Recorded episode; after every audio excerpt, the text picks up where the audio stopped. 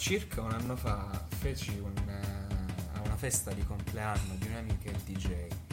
Era una festa di compleanno molto familiare, c'erano amici e parenti, quindi sai, fai un po' di musica così da, da compagnia. Poi però la serata va avanti, quindi la gente vuole iniziare a ballare e alzo un po' il tiro con, con sta musica, diciamo, non tamarrate però. A un certo punto si avvicina uno e mi fa, senti, ma hai qualche baciata? No, e poi anche se fosse, comunque ora magari guardo, però eh, la musica in questo momento è di un altro tipo, cioè, va un po' in contrasto. Ah, va bene, va bene, si avvicina di nuovo, dopo un po', ma, ma c'è baciato? E di nuovo, no, eh, non, non nel cavo, vai a ballare, non mi rompere. La terza volta si avvicina, mi guarda, io già so, lui si avvicina e fa, senti, ma che c'è musica reggaeton? Benvenuti questo è Revisionismo, il podcast di cultura tendenziale a cura di Salvo Lomani. Volume quinto. Bentornati su Revisionismi, volume 5 di Revisionismi, un volume che vi farà e mi farà tanto ma tanto male. È un po' come quando vi guardate allo specchio qualche settimana dopo Pasqua e vi guardate e additate alle feste comandate la vostra colpa, che invece avete nell'aver raggiunto un'irrimediabile forma fisica, sferica, e vi dimenticate che vi siete in realtà abboffati da quando la quarantena è iniziata e avete alternato l'apertura del frigo all'apertura di Netflix in entrambi i casi, inoltre, avete scelto la quantità alla qualità e in entrambi i casi avete dimostrato quanto il capitalismo sia un vincitore ormai inattaccabile.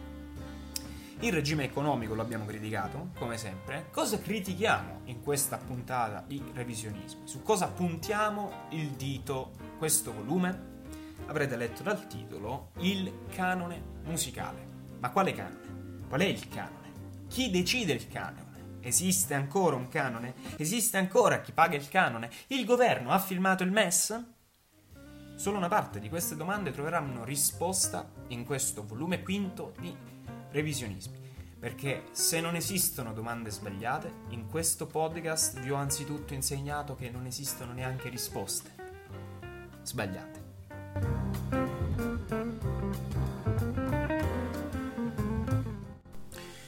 Definire un canone non è facile, dato che alcuni sostengono perfino che non esista.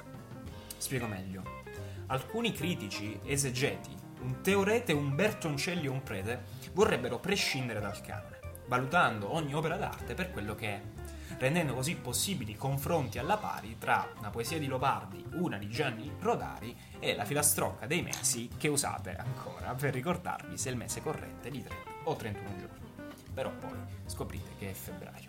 La verità dei fatti è che tali individui, che non credono nel canone, sono invidiosi. Loro vorrebbero prescindere dal canone così da poterne creare uno loro, ma non ci riescono, sono troppo ignoranti per farlo, sono inqualificabili a tal punto da dover infilare le loro opere letterarie in etichette create da loro stessi, dalla loro inettitudine, che scelgono di mascherare per trovare il coraggio di dire stronzate del genere. Il canone è una menzogna, il fatto che tu abbia un lavoro è una menzogna. Spero Marco Travaglio ti prenda nel suo giornale così è una scusa accettabile per sputtanare la tua rubrica di considerazioni che ora fai sui social e poi farai su cultura, costume e società del fatto. Perfetto. Noi qui oggi facciamo quello che loro non hanno il coraggio di fare. Noi crediamo nell'esistenza di un canone e ce lo creiamo, lo fondiamo il nostro canone, ma non lo faremo in letteratura, che è troppo complicato. Lo faremo nella musica cantautoriale. Sceglieremo delle direttive, delle regole, dei principi che ogni singola canzone dovrebbe rispettare e porteremo inoltre poi esempi pratici di canzoni che già fanno così. Creeremo un canone aperto e nel momento in cui dovrete capire se una canzone è di qualità o meno, basterà confrontarla con le regole del canone. Se questa canzone, tra l'altro, poi ci rientra, non solo sarà una canzone di qualità, ma anche essa farà parte attiva del canone. Il canone, il nostro canone, è un po' come un um, centro sociale. Di base tu sei una zecca, Ma nel momento in cui ti fai picchiare da una guardia ad un corteo, sei una zecca rispettabile e puoi entrare al centro sociale. Così puoi bere birra artigianale, fumarti l'erba che compri dagli immigrati, eh, non perché li vuoi integrare, perché è evidente che costi meno, sei troppo incapace per coltivarla da te, come fanno le persone oneste e coraggiose nell'armadio della casa a mare della nonna. Numero 1. Attualità.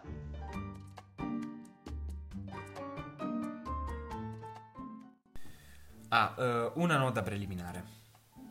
Porteremo, abbiamo letto delle canzoni esempio dei principi. Tra queste canzoni è stata, per forza di cose, scartata la tipica ragazza italiana di DJ Matrix. Perché? Allora, uno è veramente le cose più indecenti e scorrette, cioè che abbia mai sentito nella, nella mia vita, ma proprio in senso negativo politicamente scorretta, cioè non è bella da sentire, è proprio brutta moralmente. E due, era scontato che questa canzone facesse parte totalmente del canone e fosse la canzone principe dei primi anni 2000. Sapete perché i romanzi delle sorelle Bronti fanno schifo? Nessuno ad oggi si rivede nelle protagoniste di sta palla di romanzi. Nessuno indossa quegli orrendi vestiti stile vittoriano, nessuno vuole sentire parlare di amore casti e puri. Parallelamente, perché Oliver Twist è una figata di romanzo e di film pure, nonostante anch'esso sia ambientato nella stessa epoca, nel stesso, diciamo, ordine geografico ed è stato scritto negli stessi anni. La risposta è che in Oliver Twist ci sono troie ed orfani e le troie e gli orfani sono una categoria sociale ancora incredibilmente presente. Cosa ne deduciamo? Se un testo è attuale, allora questo viene apprezzato e quindi può entrare a far parte del canone. L'attualità è centrale. Se una canzone parla di problemi quotidiani, per forza di cose questa verrà ascoltata, ascoltata e riascoltata e verrà apprezzata. Ora vediamo qualche esempio di canzone che rispetta questo punto. Quando i bambini fanno Un incredibile pezzo di Polia, canzone che lo lancia il panorama musicale, esclusa purtroppo poi dal Festival di Sanremo 2005, perché non era un inedito, Povia sei in grande, non lo so. Anno in cui tra l'altro il 2005 vince un pezzone a Sanremo, Angelo di Francesco Renga. Allora, perché i bambini che fanno O è un pezzo attuale? Chiariamo un punto preliminarmente. I bambini stanno sul cazzo a tutti da sempre. L'indice di natalità in Italia decresce da non so presente quanto tempo e esperimenti come il Family Day sono dei mezzi cui, con cui, scusate, in realtà lo Stato non vuole che tu fai bambini, perché cosa fa parla- parallelamente? Ti riduce il costo dei profilattici e da gennaio di quest'anno, non so se lo sapete, ma eh, questi qui sono detraibili dalle tasse. Chiaramente non vogliono che tu fai bambini. Per questo gli immigrati sono importanti, ma non è questo il punto. La canzone di Povia a questo punto vuole chiaramente, chiaramente inveire contro i pargoli, tema a quanto vedo più attuale che mai. Vediamo qualche verso del testo. Così ogni cosa nuova è una sorpresa. Proprio quando piove, i bambini fanno Oh, guarda la pioggia. Allora, sapete cosa istupidisce i bambini più dell'asilo nido? i cartoni animati dai 0 ai 3 anni. E quali sono questi cartoni animati dai 0 ai 3 anni? Ma quello schifo di porco di Peppa Pig. Ora, i cartoni animati sono un'arma potente. I bambini in quest'età sono in pieno stato di imprinting. Se tu sei un genitore di merda e gli fai vedere un cartone dove un maiale di 3 anni, piuttosto che essere scannato a Natale, tiene un casino assurdo saltando sul fango, o sei un genitore di merda, e lo sei, o aveva ragione Povi a dire che i bambini la pioggia la guardano attraverso la finestra e vanno anzi terrorizzati alla prima lezione di IRC, insegnamento di religione cattolica, che è facoltativa ma fagliela fare, perché così si spaventano e la maestra gli racconta la storia del diluvio universale e la finiscono di pensare che Peppa Pig sia un modello. Ma ancora, com'è che Povi è riuscito a racchiudere nel ritornello tutto il male dei neonati? Quando i bambini fanno oh, che meraviglia, che meraviglia. E eh, fa Ci sta perculando. Ma il punto focale. Vorrei fare tutto come mi piglia perché attenzione, i bambini non hanno peli né sulla pancia né sulla lingua. A questo punto, cosa sono i bambini? I bambini sono delle bestie, delle bestie, non sanno tenere la boccaccia chiusa, vergognosa, hanno istinto e basta, niente raziocinio. I bambini fanno schifo da sempre e per sempre. Il caso è chiuso. Che meraviglia, che meraviglia.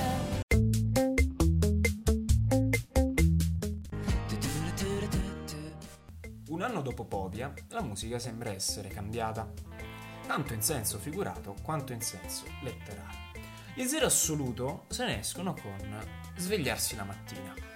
Avrei voluto parlare dell'altra canzone di zero assoluto, quella che parla di un matrimonio, il cantante sfigato vuole riconquistarla, però poi dice eh, la cerimonia eh, sarei disposto a, accollarmi Natale, suocera, parenti, ma non è manco realistico, non è che non è attuale, non è realistico. Onestamente, la gente ci scappa dei matrimoni, non è che va a prendere il posto di qualcun altro. Come se mi getto tra te e la traiettoria di un proiettile che sta per colpire. Dove succede? Nei film, basta, non nella vita vera.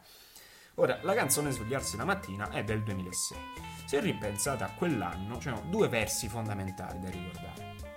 Versi proprio animaleschi. Uno era Popporoppo di Seven Nation Army che ci ha fatto vincere i mondiali e l'altro verso fondamentale è quello di svegliarsi la mattina. Turu turu tutto.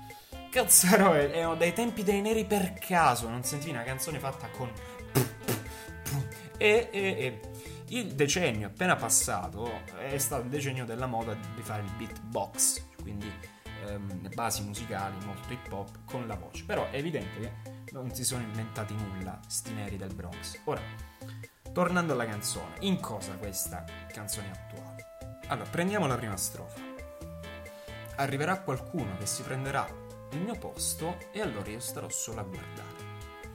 Come funziona? Abbiamo questa mattina una natura che è personificata, è il protagonista della canzone, sistema, un topos, quello del, del tempo che va via, il tempo sfugge, in questo caso declinato in una lezione più leopardiana, dato che abbiamo anche l'elemento della natura, il- lo scorrersi addosso della mattina, il miglior tempo della giornata, raga, vi sto prendendo in giro, cazzo. Cioè, la canzone di che parla? Uno di quelli che si piangono addosso perché non gli è mai capitata una cosa bella e ora eh, che gli è capitata, praticamente aspetta che, che finisca. Vorrei far notare come in questa tristezza, anche nelle cose belle, eh, il sapore leopardiano rimane, rimane anche nel cambio di lettura.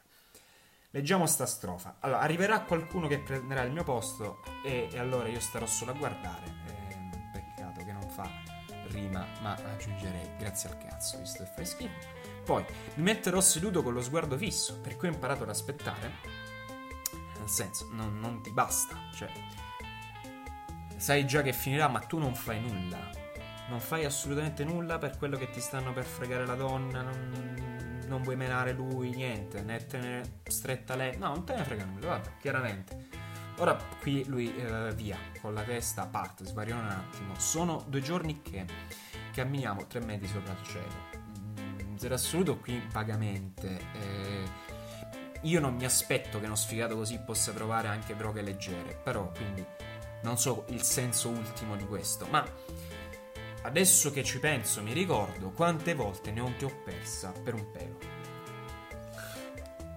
Ripropongo, grazie al cazzo, cos'è in questa splendida rottura di canzone degli zero assoluto che è moderna e attuale? Eh, Non ci sarebbe bisogno neanche di dirlo. Io sono certo che voi, ragazze, ragazzi, qualsiasi sia l'orientamento sessuale, omosessuali, eterosessuali, avete almeno una volta nella vita incontrato una o un cagacazzi di quelli che tu ci stai provando, lui ci sta provando, e lui fa. Eh, scusa se, se ci conosciamo da poco, io forse mi sto accollando troppo a te, io ho paura di essere abbandonato, sai, e da quando sono piccolo mio padre è scappato di casa, addirittura eh, non ha detto neanche la scusa quella là delle sigarette, scusami se, se sono sotto casa tua la notte, io sono certo che voi uno così l'avete incontrato, svegliarsi la mattina si prende appunto seriamente sulla focalità e la ricorsività di questi eventi. Un consiglio, se vi siete ora, dopo questa canzone, resi conto che è la vostra odierna situazione, sapete cosa dovete fare.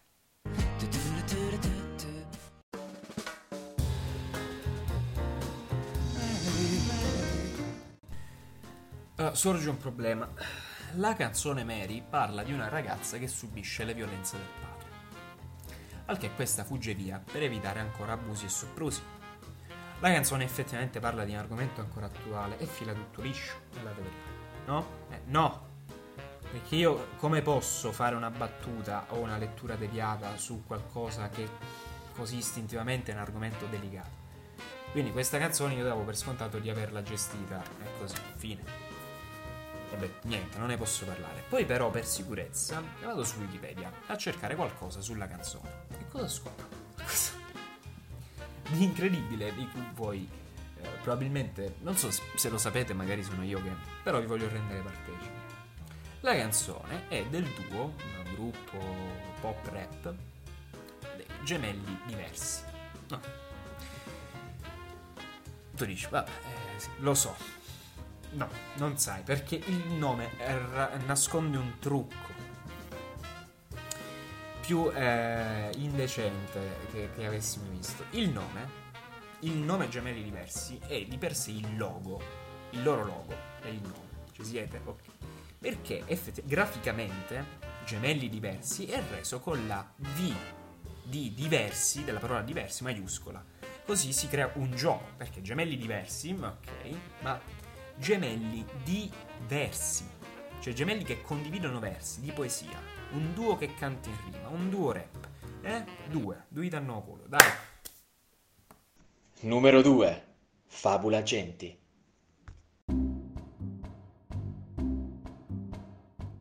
La locuzione latina fabula genti ha come significato, grosso modo, essere sulla bocca di tutti.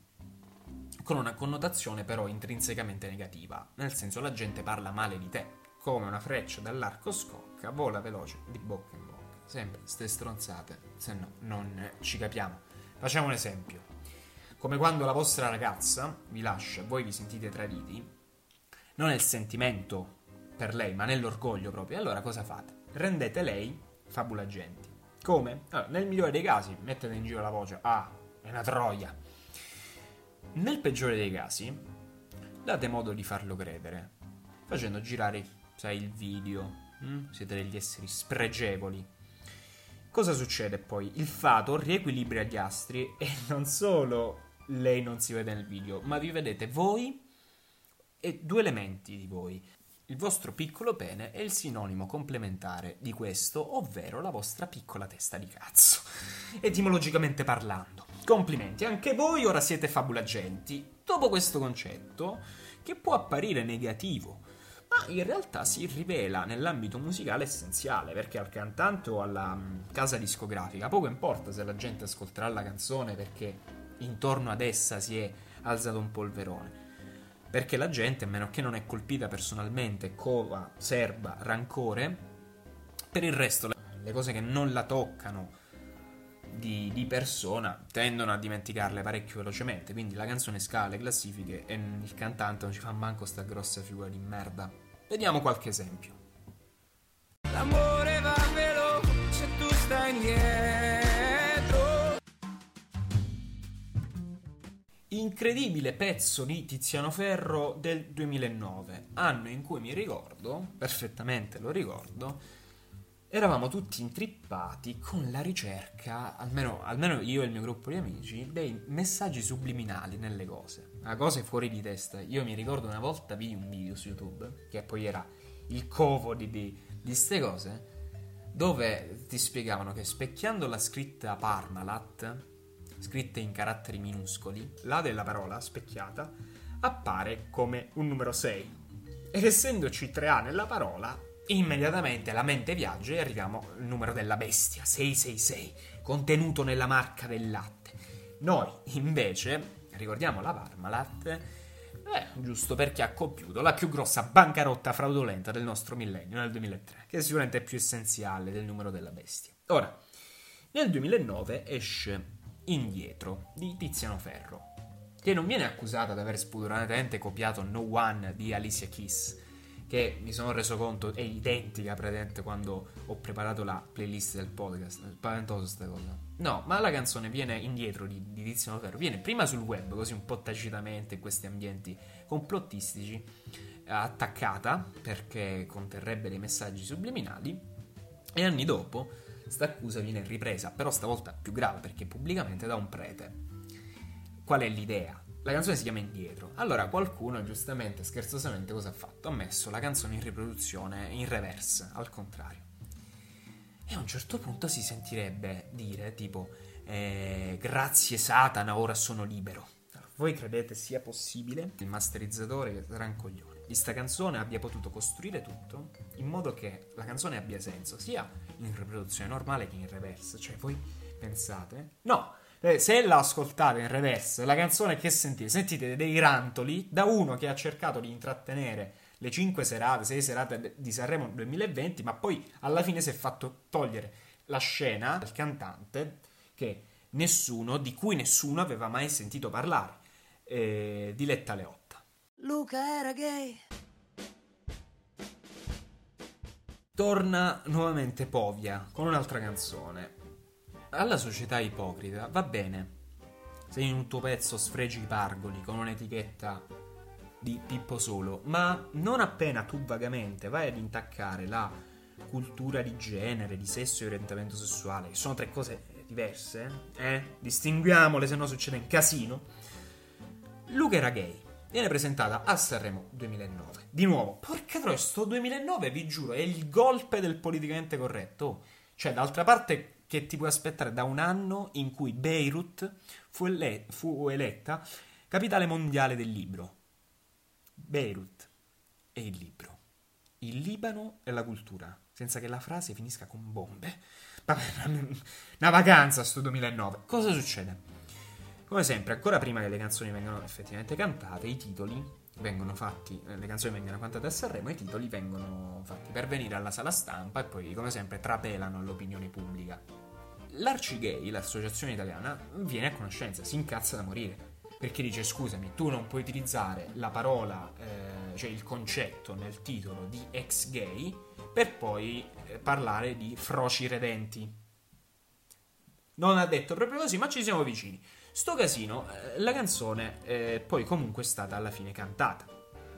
Il casino è scoppato prima che venisse cantata. Il testo viene poi presentato, la canzone parla di un omosessuale, Luca, che eh, spiega i motivi per cui è diventato omosessuale, che poi è cambiato, fatto sta che il padre era sempre poco presente, e la madre cercava di tenerlo stretto a lei e costruiva in ogni modo questo complesso edipico, cioè per ammazzare il padre. Una cosa eh, allegra. Ogni serata di, di Sanremo, Povia dopo l'esibizione, poi la canzone è arrivata pure seconda. Assurdo. Beh, la dimostrazione che funziona essere fabulagenti. Che succede? Ogni serata Povia presenta un cartello a fine esibizione. Dice, ah, divertente. Aspetta. La prima serata il cartello è Nessuno sa in fondo la storia dell'altro. Vabbè. Dov'è però la battuta? Il cartello è bello, cioè il significato ci sta, ma Povia la sa la storia dell'altro, questo fa incazzare. Tempo dopo, Povia in un'intervista dirà che Luca era gay, non è nata alla sua fantasia e quindi dici, sai, pezzo di merda, non puoi pensare a queste cose. No, Luca era gay è, è basato su una storia vera. Gli fu raccontata da un suo fan su un treno e lui ci ha scritto una canzone. Quindi Povia aveva pure ragione, cioè la sua storia esiste, ma ha fatto di tutto purché si parlasse di lui e venisse sputtanato come un omofobo. Geniale. Ti giuro amore, un amore eterno. Ti giuro amore, un amore eterno. Se non è amore, me ne andrò all'inferno. Ma quando ci sorprenderà l'inverno, quest'amore sarà già un incendio. Se capisce in cazzo, e così cantava Ambra Angiolini nel 1994. A differenza delle altre canzoni di cui ci siamo occupati a questo punto, sino fino ad ora, T'appartengo sicuramente non è una bellissima canzone. Tra l'altro, so che alcuni probabilmente non se ne sono accorti, manco io in realtà mi è stato detto, però la canzone viene citata nel testo di T'appartengo, no scusate, nel testo di Appartengo, nell'ultimo disco di Marrakesh. Io voglio credere che il cantante che ha ripudiato la terra sicula per andare ad abitare nella Milano bene sappia che la canzone fa schifo, sicuramente i suoi fan no. Però perché è importante T'appartengo di Amrangiolini? Allora, la canzone non è che fu un pezzone da radio, non so manco se è stata scritta da Amrangiolini, ma cosa più importante, è stata cantata e interpretata da lei. E dove è stata interpretata da lei? La canzone era sigla e momento topico del centro culturale della televisione italiana di età berlusconiana. Anno nella Rai, su Italia 1. Programma che ha aiutato una generazione intera, ad oggi di quarantenni, all'epoca dodicenni, li ha aiutati a scoprire il magico mondo dell'onanismo. Che per chi non è avvezzo a un tipo di linguaggio che vuole. eh, infatti, chi, chi ascolta questo podcast probabilmente non lo è. Però non è avvezzo a questo linguaggio che cerca di, di mascherare la volgarità. Onanismo significa. eh, ha aiutato sti ragazzini a capire come farsi le seghe. Perché la canzone fa parlare di sé, però diventa fabula genti. In realtà non è tanto la canzone, ma non è la Rai a far parlare di sé. Ah, non è la Rai. Si spettacolarizzavano. Sarebbe riduttivo dire che si mercificava il corpo della donna, perché a non la Rai ballavano seminude delle ragazzini non maggiorenni, tra cui pure Ambrangiolini, che era la presentatrice del programma e aveva 17 anni. Boh, tu dici, vabbè, dai, alla fine se un tredicenne del, del metà anni 90 si guarda questo programma e gli piace vedere alla fine una sua coetanea che sculetta, non c'è problema. Cioè, alla fine lo fai di- di- di persona. Non è granché che la televisione te lo faccia fare, però non è un grosso problema. Ma avete sicuramente ragione, è giusto.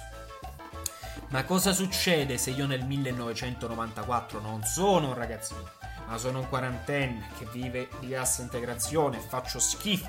Tanto schifo che mia moglie, che ora è un'ex moglie, approfittato di lasciarmi non appena è passata la legge sul divorzio nel 70. Cosa succede se io quarantenne disoccupato accendo la tv, la metto su Italia 1 dove mi aspetto di trovare un programma con un gioco a quiz in modo da riuscire a dimostrare a me stesso di essere più intelligenti di quanto fino a 5 anni fa votavano i partiti di Prima Repubblica. Ma è presto per il quiz, nel palinsesto non trovo il gioco ma trovo nella Rai e non vedo una donna da quando mia moglie mi ha lasciato e becco ste ragazzine in minigonna. Ti giuro amore, un amore eterno. Numero 3. Sincerità. Sono da sempre un fiero sostenitore del fatto che una bella bugia è meglio di una cruda verità. Mi piace, mi piace venire illuso come tutti gli altri, in realtà, però io sono consapevole e voi siete ipocriti.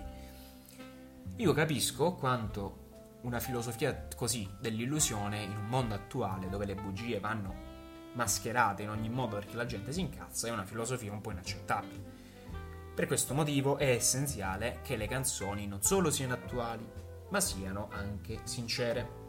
Perché se anche la musica inizia a prenderci per il culo, come già fanno i telegiornali, allora è giusto che noi riversiamo le nostre opinioni sul web, così da far venire fuori la verità, eh? Tipo il coronavirus è stato creato in laboratorio. mm? È un esempio, è un esempio. Non dico che sia così, è un esempio. Però sicuramente non si è creato da solo. Ci facciamo due domande. mm? Sei un viaggio che non... Ah, questa canzone, L'amore dei Sonora, mi è stata consigliata non so da quante persone. Io sarò sincero, per un attimo davvero, io no- non la ricordavo questa canzone. Però ascoltandola penso sia perfetta a dimostrare la sincerità del mondo musicale nostrano. Perché? L'amore dei Sonora non è che è sincera, è un insulto alla comprensione del testo. Pur di non sbagliare sta canzone nel dir, sai, cose, cose sbagliate, diciamo cose scontate. Ma non nel senso, sai, cliché. No, no, proprio cose chiare che non si possono travisare, te le ripeto mille volte.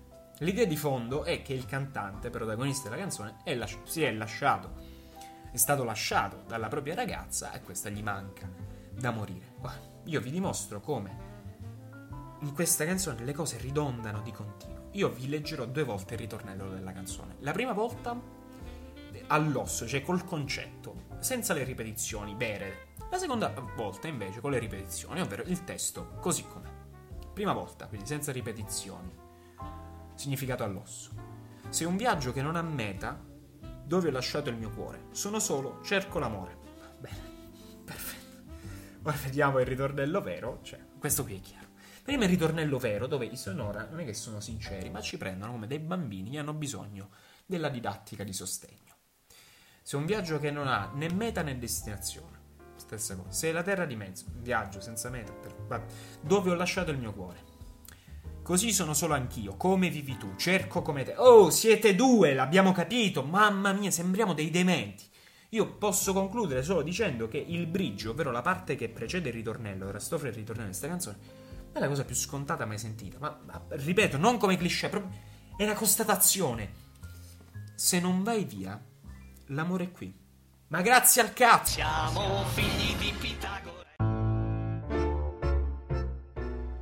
Questa va fatta rapida perché è pregna proprio. Allora, Figli di Pitagora è un pezzo di Little Tony, scritto a Little Tony con una base, un remix di Gabri Ponte. Quindi immaginate cosa mai potrebbe andare storto. Prendiamo la prima strofa, che vabbè, perché poi in realtà c'è una strofa e poi altre quartine così a caso. Il, il senso è tutto qui. E prendiamo un momento paradossale, non quotidiano, come quello lì che stiamo vivendo, e vi dimostro che la canzone è il più sincera possibile. Il senso, appunto, figli di Pitagora, è che la canzone vuole far capire chi sono gli italiani, di chi siamo figli, una genealogia di noi. Allora, partiamo. Siamo figli di Pitagora. No, cioè, eh, magari dei greci sì, Archimede tipo di Siracusa, ma Pitagora è l'Esponto, quindi già partiamo di merda. Siamo figli di Casadei, quello delle scarpe. Vabbè, eh, ma sì, dai, sono talent scout, mi mandi foto dei piedi, ci sta. Siamo figli di Machiavelli. Social commento. Presidente Conte, io consiglio per la nazione di sparare al tavolo dell'Unione Europea. Siamo figli di Totò.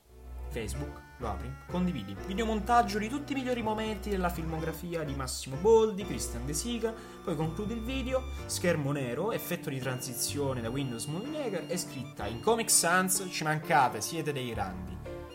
Si segnala il refuso eh, a fine video, nella frase appunto conclusiva, manca la parola siete delle grandi merda, che va sempre bene.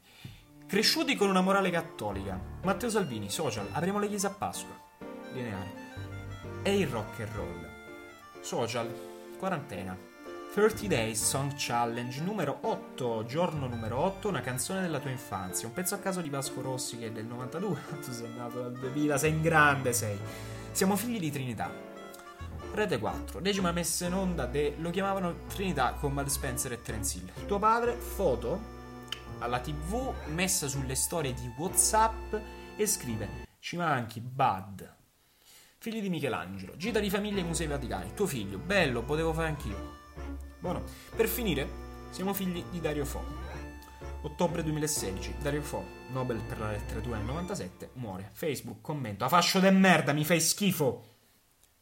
Siamo figli di tutti loro? Non lo so, sicuramente siamo dei figli di tutti. Numero 4. Metafora. Se sincerità vuol dire spesso scontatezza, come abbiamo visto, d'altra parte è essenziale che le canzoni sottiscano, costruiscano delle metafore, così gli ascoltatori di queste si sentano più intelligenti di quanto lo siano quelli che le medesime canzoni non le ascoltano. Vi ho confusi?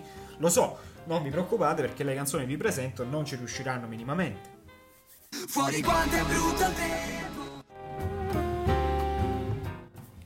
Amy Schilla si dimostra tra le nuove generazioni e sforando di poco il limite del decennio che ci siamo imposti in questa esempi di gradatoria, si dimostra un grande poeta. Tralascia le scontate metafore della poesia italiana, come l'amore è una fiamma che mi brucia, e ci scassa minchia dai tempi di Catugliana a memoria, e Meschilla sovverte tutto questo, descrivendo il proprio amore come la stagione più fredda, l'inverno, e giocando inoltre abilmente senso inverno e inferno. Sei fortissimo, dove hai studiato? Accademia Medicea, sulla Princeps di Dante, Divina Commedia. Alcune punte di massima espressione del testo, quali sono?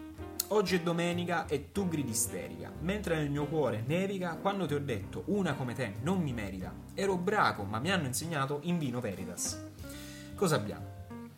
Allora, all'inizio niente stronzate come le domeniche d'agosto quanta neve che cadrà. Queste cose non volute manco inserire. In secondo luogo, abbiamo l'espressione della cultura rap sì, ma in citazione classica.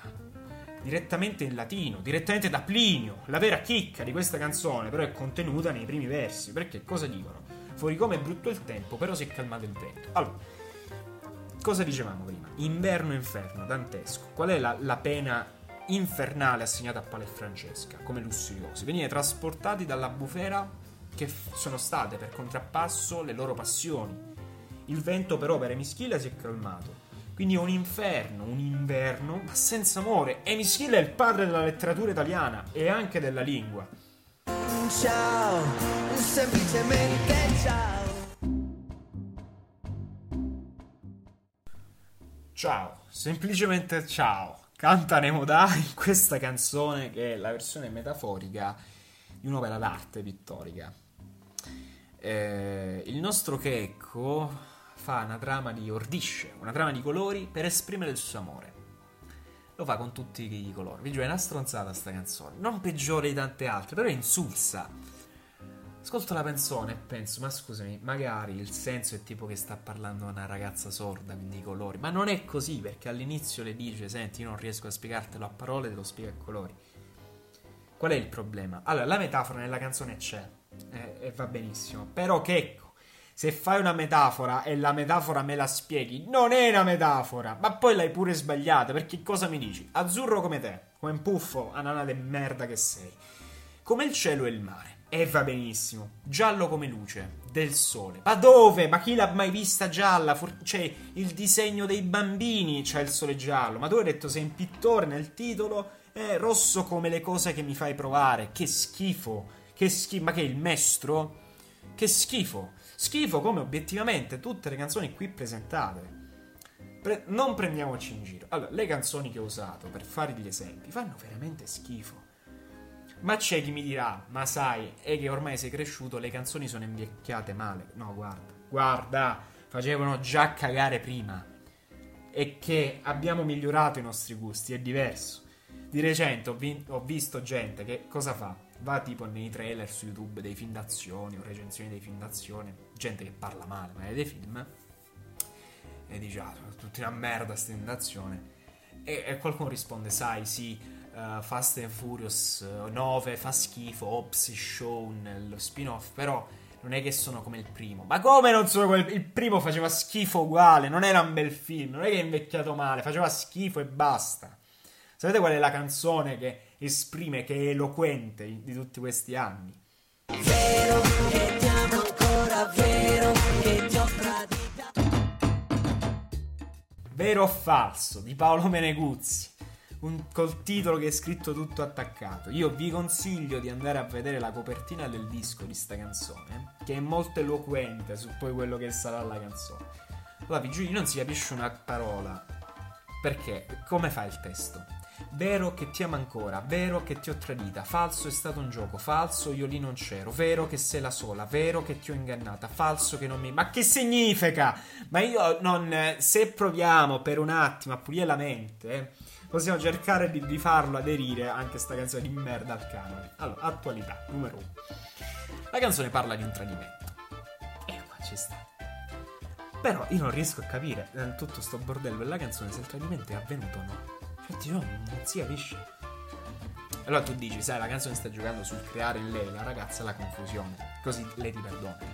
Ma no, cioè, se tu sei un uomo non puoi confondere una donna senza prima confondere te stesso. La canzone non è attuale e a questo punto, visto che ha questo come obiettivo, non è manco sincera, assolutamente falsa, è vero un cazzo, non puoi fare, non la confondi, non ci riesci. Quindi Paolo Meneguzzi una botta sola si gioca due regole su quattro. Poi la metafora non lo so, in teoria eh, non si capisce nulla, quindi la metafora è questa. Però c'è quello che mi viene in mente, vero o falso, è tipo il test teorico della patente. E lì quantomeno un senso logico c'è, una scontatezza c'è, perché che ti dicono? Senti, se investi uno eh, è legale che tu vada via e scappi a 100 km h vero o falso? Lì quantomeno lo riesci a capire. Un ultimo punto.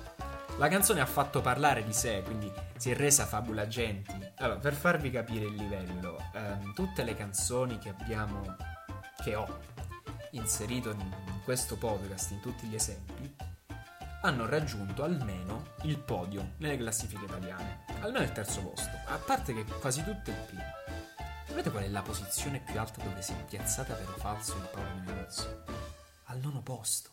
Al nono posto. Ma io posso dire solo una cosa. Notizia è l'anagramma del mio